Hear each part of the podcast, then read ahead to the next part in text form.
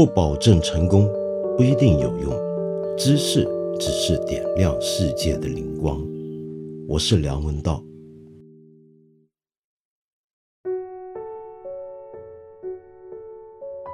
今天呢，先来回应一位朋友的提问。有一位朋友叫做 Yan，你的问题是：中国因为疫情，国际声誉变好，很多国家看到中国的潜力。将来中国和西方发达国家的关系会如何变化呢？国人是否会有更多生存机会，而不仅仅一心出国读书或者移民？这也是我个人和周围朋友最近在思考的问题。小白领啊，在上海生存压力太大了。燕，您这个问题坦白讲恕我愚钝。其实我不是太看得明白您的问题的意思，或许您写的比较简略，以为我会看得懂吧。首先，我比较讶异，就是。呃，不知道为什么你会觉得中国是因为这个疫情，我们的国际声誉变好了。再联系到，如果变好的话，那么中国跟西方发达国家的关系是不是也变好了？然后我们国人是不是可以不仅仅一心出国读书或者移民？这中间的逻辑我不是太清晰。目前看来呢，我们要出国读书或者移民。至少从美国那方面来讲，恐怕是难度比以前大增。最近有些留学生要回国，呃，回国之后可能以后再也去不了美国，也都不一定。那么他们当然就用不着一心出国了，因为可能是出不了了，也不一定。那么这个情况怎么会是我们跟别的国家的关系好呢？再说国际声誉这点，坦白说。我不知道您是从哪里得到这样的一个想法，可能我们平常的媒体环境会让我们有这样的想法，也不一定。但事实上，这一次的瘟疫使得中国的国际声誉，我指的声誉是在各国民众心目中的好感度啊，其实是随着地方有很大不同的。比如说，以我所见到的，在巴基斯坦、在伊朗，那么对中国的形象是变好了。在东欧巴尔干部分地方，他们对中国的印象也变好了，但是在西欧其他国家，可能意大利除外，北美洲、澳大利亚、新西兰等地，可能中国的国际声誉未必有你说的那样子变好了。那么这就让我联想到啊，最近关于美国的暴动跟骚乱事件，我们这里其实也有很多的报道。恐怕在我看来是出现了各种各样的毛病的。就先说一个简单的事实上的问题好了。我们现在看到一些图像，能够知道，在美国，在这么大规模的遍及全国的骚乱，跟这个警察跟示威者之间的冲突啊，也出现一些很让人意外的场景。那个场景是什么呢？就是有部分地区的警察局的警员。会在他们警局门口集体单膝跪地，这样子蹲下来，跪在这个地面上面，有这样的一个景象。然后甚至还有国民警卫军也在示威群众面前这样子单膝下跪，有这样的一个图景。那么这样的一个景象，我发现，在我们整个中文世界里面的媒体跟自媒体，还有社交媒体的传播里面。都被形容为一种叫做警员跟军人向示威群众下跪道歉，或者说是要哀悼已经死去的这次引起骚乱的那位不幸的遇害者乔治·弗洛伊德。然后很多人呢，无论是大陆、台湾、香港、澳门等地，都有人在演绎发挥，说你看人家的警察干错了事情呢，是会道歉的，或者说至少为自己远方的同僚道歉。表示歉意，要求和解。那这个讲法呢，在我看来就是太过简化，而且是对美国的一些的情况不是太了解，那么才会有这么简化的一种演绎。事实上，这种单膝下跪的动作，在今天的美国是有一个非常特定的含义的。这个含义来源自什么地方呢？那就是美国的。职业足球赛就美式足球啊，就我们一般中国人觉得那是一种橄榄球。的联盟 NFL 里面有一个有名的四分卫的运动员，四分卫选手叫做 Colin Kaepernick。Colin Kaepernick 呢，他在二零一六年的时候呢，做过一个这样的动作，引起了轩然大波。当时呢，他是在比赛开赛前演奏美国国歌，大家要唱美国国歌的环节的时候，他忽然这样子单膝跪在地上。那他这么单膝跪在地上这个动作是什么意思呢？事后他接受媒体记者采访，他说这是为了要抗议，他没有办法向这样的一面国旗致敬。正常的运动员。在美国，非武装人员、非军警，你在向国旗致敬、向国歌致敬的时候呢，他们是会右手抚着胸口，那么竖立，对不对？他的大部分的同事们都是这么做，但他不，他这么单膝跪下来，是因为他不愿意向这个国旗致敬。为什么？因为他认为美国这个国家在那个时候并不值得，他的象征并不值得他这样子来向他致敬，因为这个国家太不公平了。为什么不公平呢？那就是因为当年在美国已经有了风起云涌的 BLM 运动，我们中文翻译成“黑人的命也是命”，就是 Black Lives Matter 这个运动。那么这个运动使得他发现，在美国身为少数族裔，特别是身为黑人。他们受到的待遇是极度粗暴的，尤其是在警政面前，他们遭到了非常不公正的待遇。所以他认为这个国家没有平等的对待他们的每一个国民，这样的国家，他凭什么要向他的象征致敬呢？于是他做出这么一个动作。那这个运动员做的这个动作，就在美国成为了一个抗议标志。也就是，当你如果在美国今天在一个公众场合，要表达对这套体制的不公正的抗议，要表达你对于警察、对于黑人的这种歧视对待行为的抗议的时候，那么多半你就会做这样的动作，就是单膝下跪。换句话说，我们在现在流传那些照片里面看到那些警察们，他们单膝下跪，他们不是在道歉，他们不是在致哀，他们不是在祈祷。也许他们做这个动作的时候，同时也在致哀跟祈祷。但这个动作首先它的意义就在于那些警察自己都在抗议，他们自己都在抗议他们所属于的这个队伍和体制里面长期存在的问题。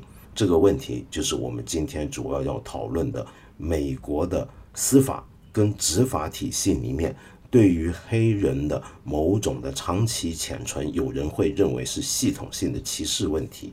现在在美国最近这一两天，好像稍微有所缓和的这场骚动啊，我我知道国内很多人会认为这些参与者是示威者、抗议者。他们不止放火，不止在违反宵禁、违法的在街上示威，哪怕是和平示威，更还有很多时候让我们看到他们真的是打砸抢，而且真的是冲进很多店铺大肆劫掠。那么这个情况非常严重。然后我们看到很不幸的是，美国的领导人特朗普这时候居然还火上加油，居然还连番的出击，用他的最擅长使用的推特。还有公开的言论，身为一个国家领导人这么干是很奇怪。当你国内发生骚乱的时候，你应该要做的事情是尽量平息。而平息的方法是什么呢？其中一个我们现在看到最有效的方法，就是用一个稍微柔软的姿态去呼吁和解，去呼吁一个公正的调查，然后向示威者保证他们的诉求会得到一个公正的对待。用种种这样的方法，恐怕才是最好的方法。就拿刚才我说一开头讲的那些单膝下跪的那些警员来讲，我们可以看到，在那几座有警员这么做的城市或者地区，都没有出现很大规模的暴动。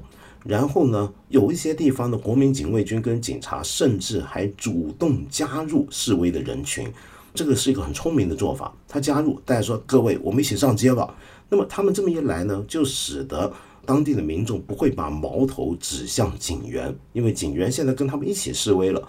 然后呢，也使得这个游行的场面是在警员的垂柱底下，不至于太过失控。这本来是个很好的做法。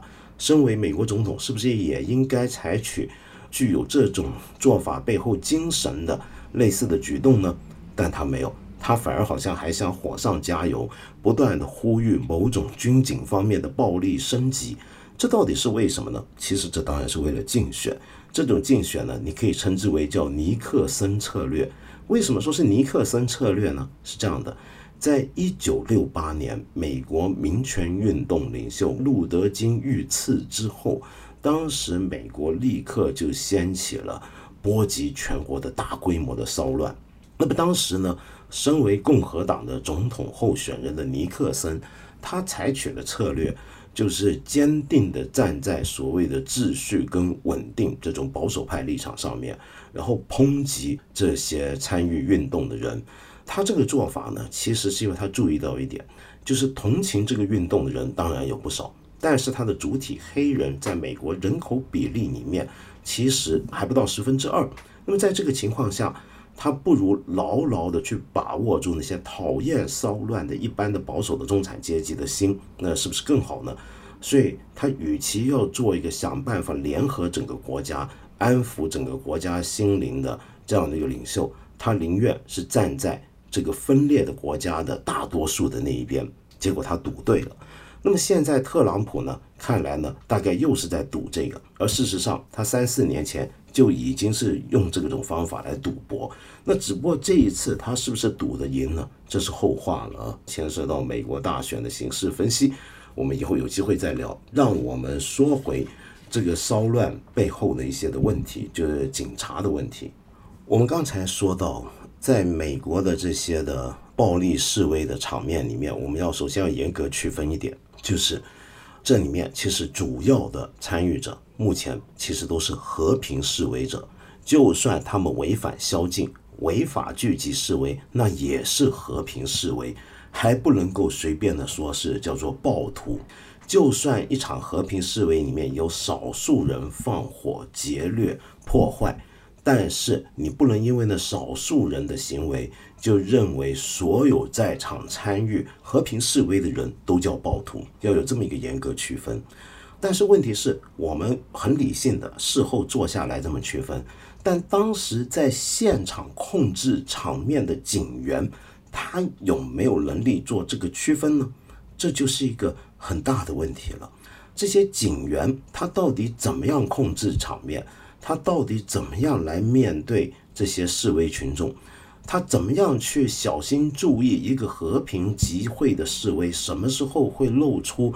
往暴力方向发展的苗头呢？这是一个大问题。另外一方面的问题就是，很多人会想，这个暴动是不是有必然的理由？我见到国内有一些自媒体作者就认为，其实美国黑人这样子暴动，或者不论种族的这样子暴动是有理由的。那么到底是怎么回事？我们先来讲一讲，到底刚才我说现在这一场事件它背后的一个背景是怎么形成的？这个背景是什么呢？就是我刚才提到的 BLM 运动，就黑人的命也是命这个运动。这个运动大概是从二零一三年开始的，二零一三一四左右开始。那么它的一个背景是来自二零一二年的时候呢，美国当时有这么一个十七岁的青年，叫做特雷沃恩·马丁，他在他们附近的他所住的地方附近有一个。关上铁闸的这么一个小社区的后门，那么附近转悠。其实他是去看了他一个朋友，但是当地有这么一些民间自愿的，等于居委会一样的守护社区的这么一些成员，平民百姓啊，就跟踪他，就觉得这个人看来有问题，不对劲。那这个人叫做 George Zimmerman。那这个人呢，到了后来觉得这个刚才我说那个黑人青年呢，Trayvon Martin，看样子是个劫匪。看样子是个坏人，于是呢就跟踪他，最后还枪杀他了。那是在二零一二年佛罗里达发生的事情。那么后来这个事情出来之后，就引起很多黑人的愤怒。你怎么能够这样子莫名其妙、随随便便的就枪杀一个事后被证明是无辜的这么一个黑人青年呢？难道就是因为他是黑人，你就可以这么做吗？不只是这样。然后我们又看到，在那两三年里面啊。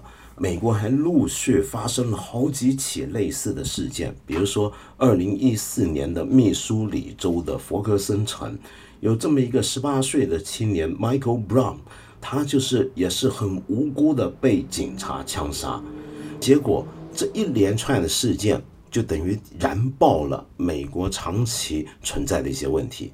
那么当时最骇人听闻的就是也是在二零一四年。有这么一个儿童，这回不是少年，不是青年，直接是个儿童，叫塔米尔·赖斯。塔米尔·赖斯，他才十二岁，他拿了一个玩具气枪，在公园里面呢，假装瞄准旁边经过的大人，对他们开枪，其实是在玩游戏，结果被警察开枪把他打死。那么这一回，大家真的是忍无可忍，于是在美国就到处掀起了这个 Black Lives Matter 这样的一个运动出来。为什么会发生这样的事情？那么很多黑人他们的感觉啊，或者是同情这个运动的白人们，大家都有个感觉，这个感觉就是黑人在美国总是比较容易被警方截查，总是比较容易被警方开枪打死。那么这是一种大家的集体的感觉，但这个感觉有没有事实根据呢？很不幸是有的。有一个研究调查指出，在美国，身为一个黑人，你的一生当中，你有千分之一的机会，你的死亡是被警察开枪打死的，或者是被警察用别的方法弄死的。这个数字，这个机会要多于身为白人的二点五倍。那么。你要考虑到黑人还只占了美国人口的百分之十二，然后监狱里面的黑人的数字是百分之三十三，那这个数字比例也跟黑人在美国人口比例是很不成比例的，是一个很大的问题。那么为什么会是这样？主要的一个原因之一，大家又在想，是不是因为黑人在路上被警察截查的机会都比较高呢？事实上也是如此。对很多黑人来讲，那就是一个系统性的警察单位、执法单位在针对黑人。但是也有人会反过来说，不对啊，那是因为黑人的在美国的犯罪率本来就要比白人高。好，我们来再想想看，这到底是怎么回事？这好像是鸡跟鸡蛋的关系了。我们先说一个更大的政治问题。我刚才说的这些背景啊，说的 BLM 这个运动，你要注意它发生的时候是什么时候？那是奥巴马总统的第二任任期，那是奥巴马这位美国史上第一位黑人总统在位的时代，也就是很多黑人他会感觉到，哪怕我们总统都是黑人在当了，我们的警察、我们的司法体制还是这样子倒向白人。我们明明看到刚才有那么一个十二岁的小孩，因为拿玩具气枪被警察打死。结果最后法庭审判，经过大陪审团的审判，当时那两个开枪打死那个十二岁 Tommy Rice 那个小孩是无罪释放。那么所以他们就觉得这种不公平已经深入到整个国家的体制之内，谁当总统都没有用。那么就是因为有这样的一种情绪，觉得怎么样都没有用了，你觉得很绝望了。再加上最近这一个事件。这些黑人以及同情黑人的很多美国国民，他们是处在一种绝望、愤怒的情绪当中，于是开始出来有大规模的打砸抢。那么这就让我想起当年在美国民权运动的时候，我们知道当时主要分粗略的讲分两大派，一派呢就是马丁路德金率领的所谓的和平派。但这个和平派，请注意啊，马丁路德金他带的和平示威，其实多半也都是非法的，所以他自己也被投入过监狱。只不过他们是和平，他是公民抗命，就他认为当时很多宣布他们的游行集会是非法的，那些法律本身是不公正的，是甚至是违反了宪法原则的，所以他们要公民抗命。以公民的道德跟良心，以及更高的宪法精神来对抗他们心目中不公平的法律，然后他自愿接受这个犯法的这个责任，要承担这个责任。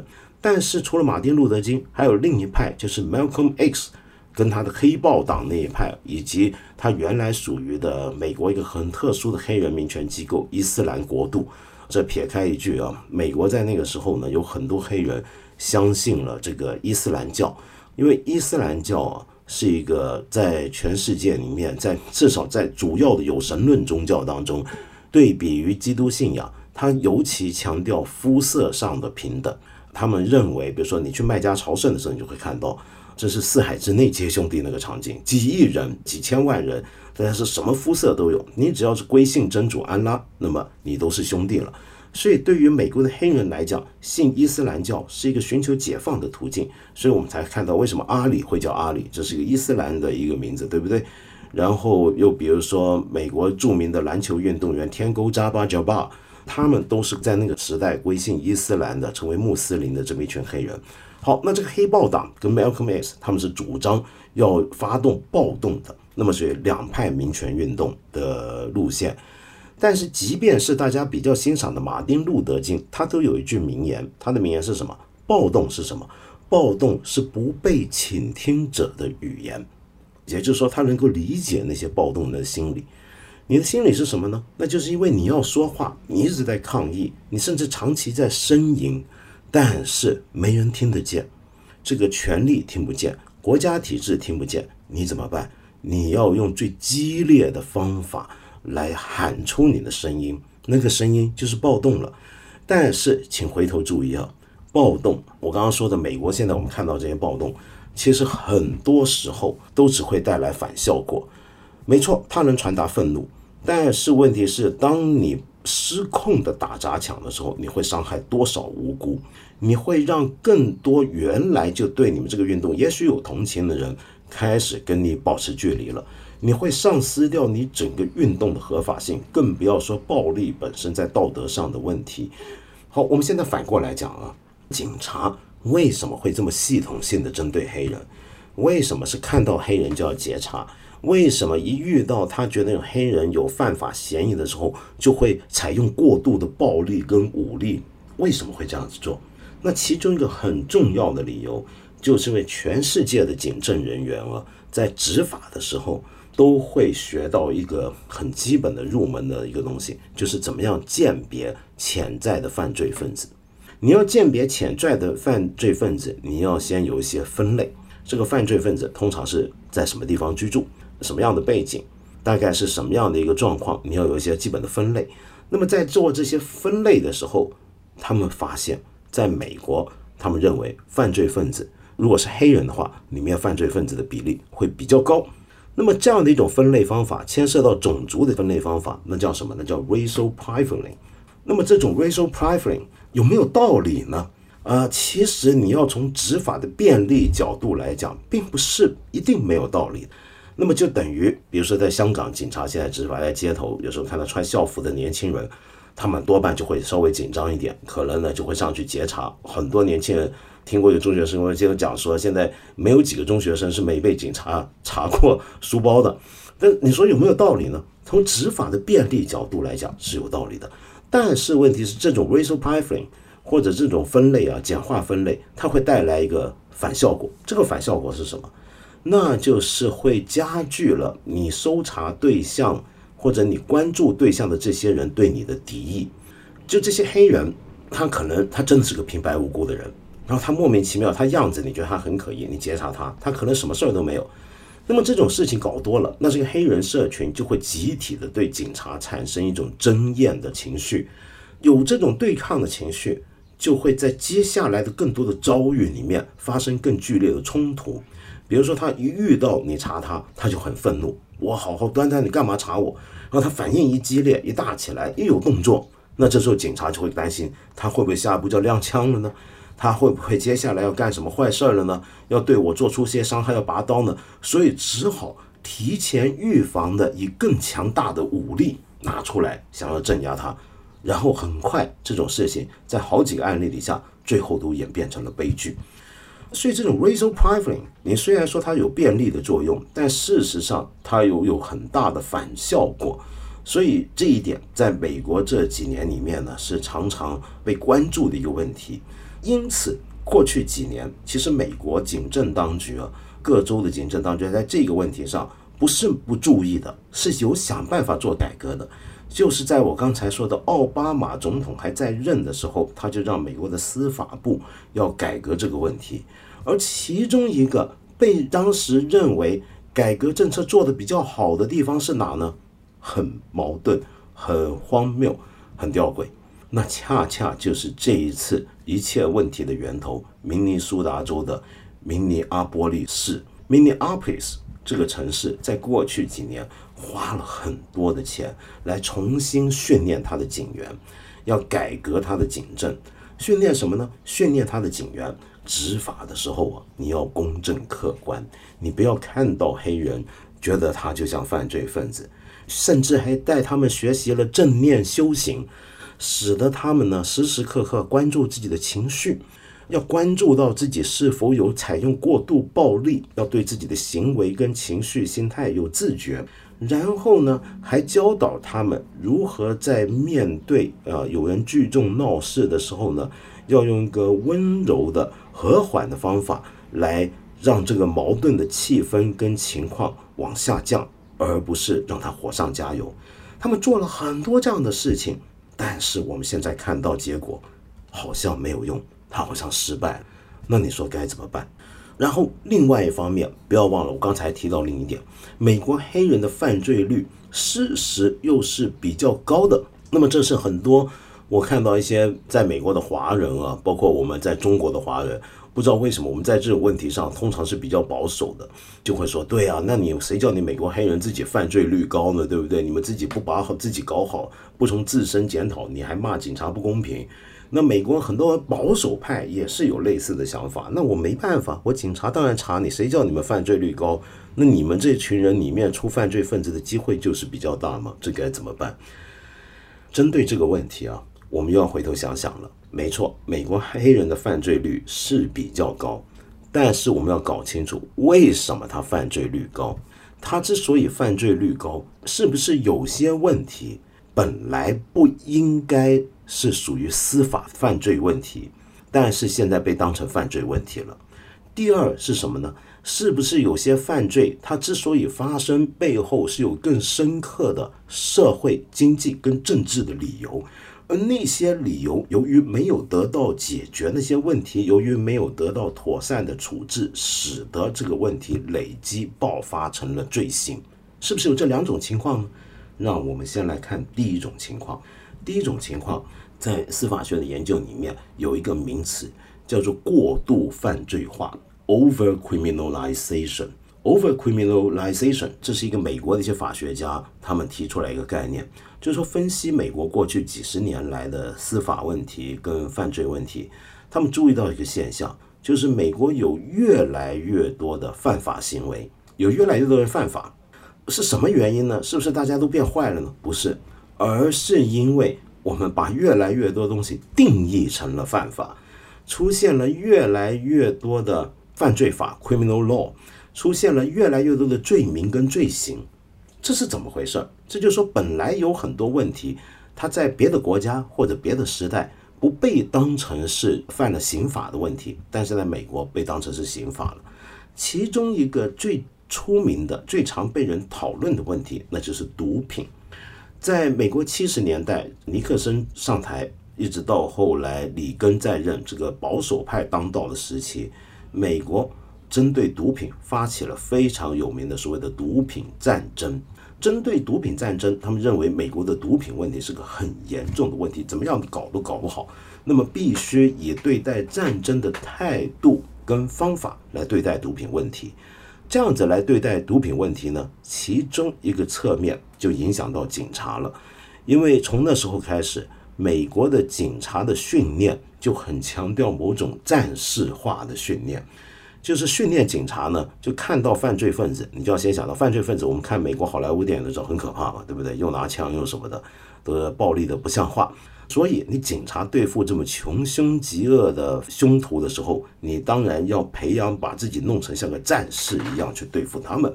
那么在这个情况底下呢，美国的警察就开始逐步的，他们叫做变成 warrior，乃至于。对上了一个十二岁拿玩具枪的小孩，他们都用 warrior 的心态去对待他。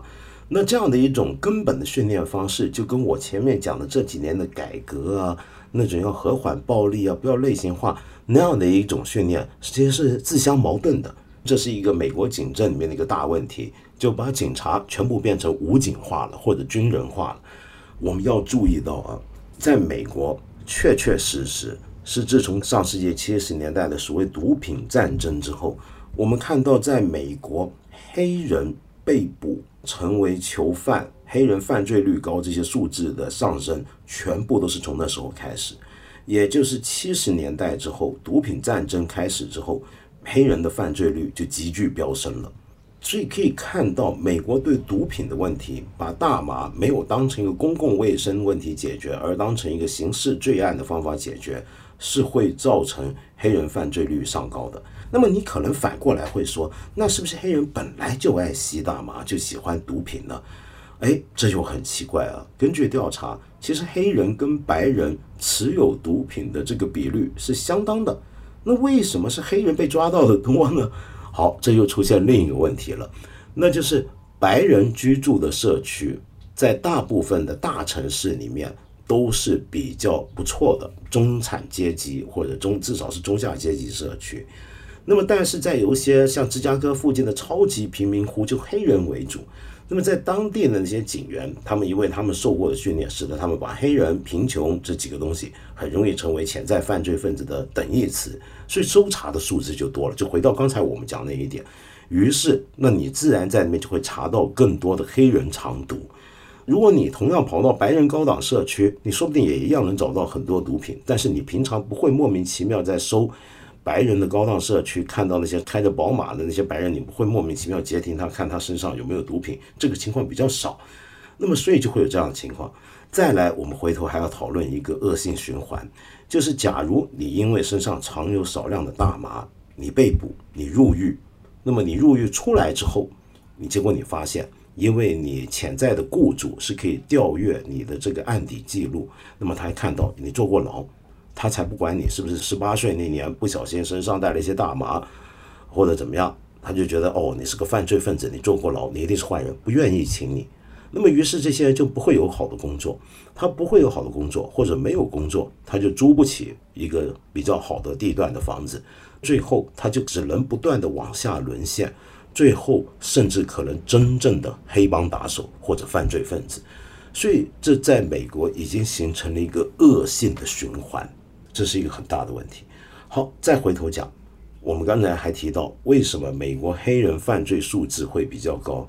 除了我刚才说的过度的刑法化，然后这个执法不当，那么造成的这个黑人被捕的数字会比较高之外，还有另外一个理由，那个理由更深层了，那就是指的。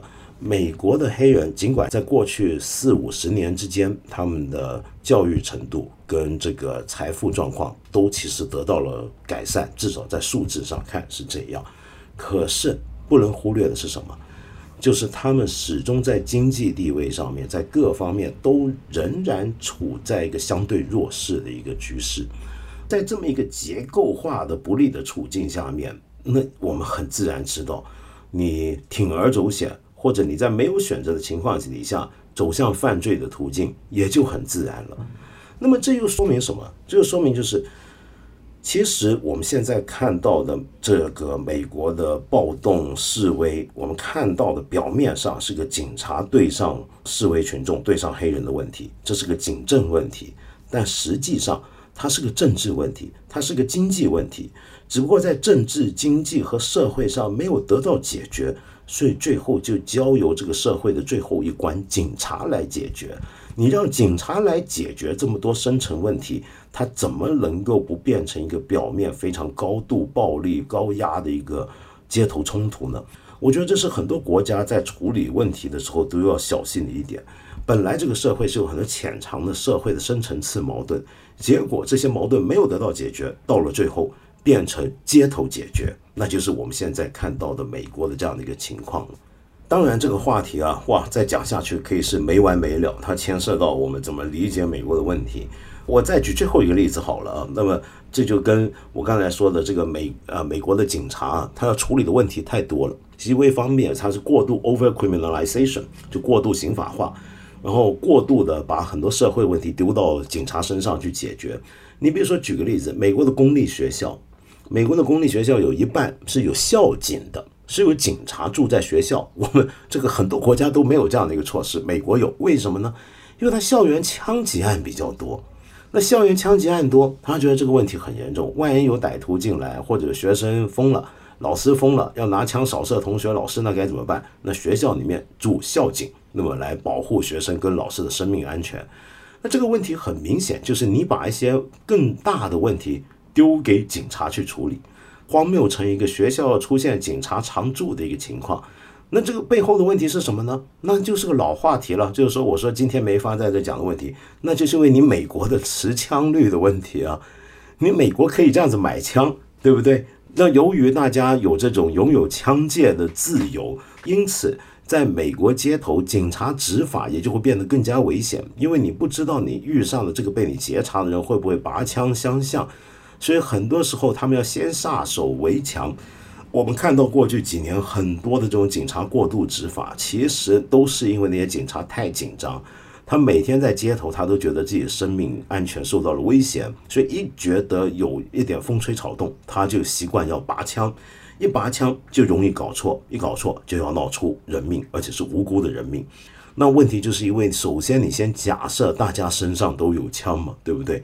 那为什么美国还要这么样子搞呢？那你说这个问题复不复杂？这就是一个很典型的把很多大的、更深层次的问题丢到警察身上，那就会出这样的事儿了。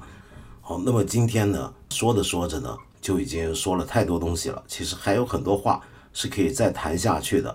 那我们找机会继续跟你聊美国的这方面的问题。今天呢，我想特别祝福一位听众朋友，叫小康。小康，原来你要进手术室，今天晚上要动手术，你希望听到我的祝福，真惨啊！原来你要做的是一个肺部的胸腔镜手术，希望没有大碍，希望你手术成功，一切平安，要保住健康啊，小康，我祝你平安、幸福、健康、快乐。那么最后呢，送给你一首歌，这首歌最近在香港很红。为什么呢？是你听过香港有个很著名的填词人叫黄伟文，对不对？黄伟文有一首很有名的歌曲叫《清晨》。那这首歌呢，当年呢是新加坡歌手徐美静原唱啊。最近呢，黄伟文呢他在社交媒体 post 了贴了一篇文章，就说原来当年那个原版的歌的歌词啊是被修改过的，不是他的原稿。原来那时候呢，他刚出道还年轻，人微言轻。所以唱片公司呢，跟制作方呢就可以修改他的歌词，觉得他的歌词不好，还不够好，那么改过再拿去交给徐美静唱，然后灌录成唱片。可是他觉得他其实原稿要比现在我们听到的版本还要好，所以他就重新刊出了他这个原版歌词，结果就引起了轰动。那么这首歌呢，其实很有意思啊，因为这个歌词是当年一九九七年香港回归的时候。黄伟文写的，所以这首歌曲会给就很多人就觉得他当年是不是要写香港的回归前的很多香港人的那种心境呢？当然，我们晓得这首歌主要是还是一个情歌，于是又让人联想到了张爱玲著名的小说《倾城之恋》。《倾城之恋》这部小说，我也曾经在《一千零一夜》里面介绍过，恰好你知道吗？今年是张爱玲诞生一百周年，我们稍后有机会的时候，肯定会在这里有机会再来谈张爱玲的小说。趁着张爱玲百周年呃明旦的这个时候，于是你放在这样的一个背景下听这首跟《倾城之恋》这部小说很有关系的这么一首老歌，但是这个歌词是原版的，就很有意思了。我们来听听看。香港的民间的新晋的音乐组合雷同二幼，这是一对姐妹花。她的姐姐雷雨桐，她唱的新灌录，在自己灌录，然后自己丢到网上的这个版本的《清晨》原版歌词的《清晨》。别人大概都睡去，只得你跟我抱下去，流连夜市。将灭灯里，等璀璨灯火引尽废墟。没人愿说我想归去，我看你跟我都心虚。明明共你。天生一对，无缘共对也算是创举。红眼睛幽幽的看着这孤城，如同苦笑挤出的高兴，全城为我花光很劲，浮华盛世作分手布景。传说中分手的眼泪会倾城，霓虹熄了世界渐冷清，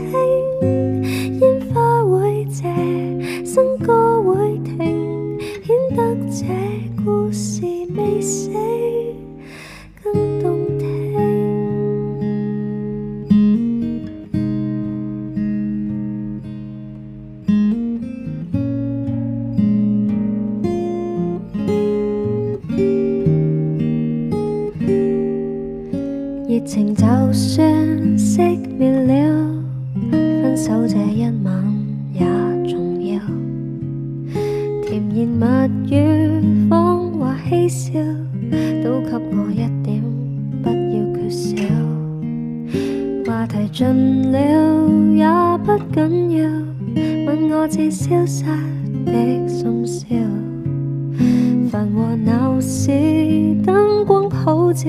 然而共你已再没破曉。紅眼睛幽幽的看着這孤城，如同苦笑擠出的高興。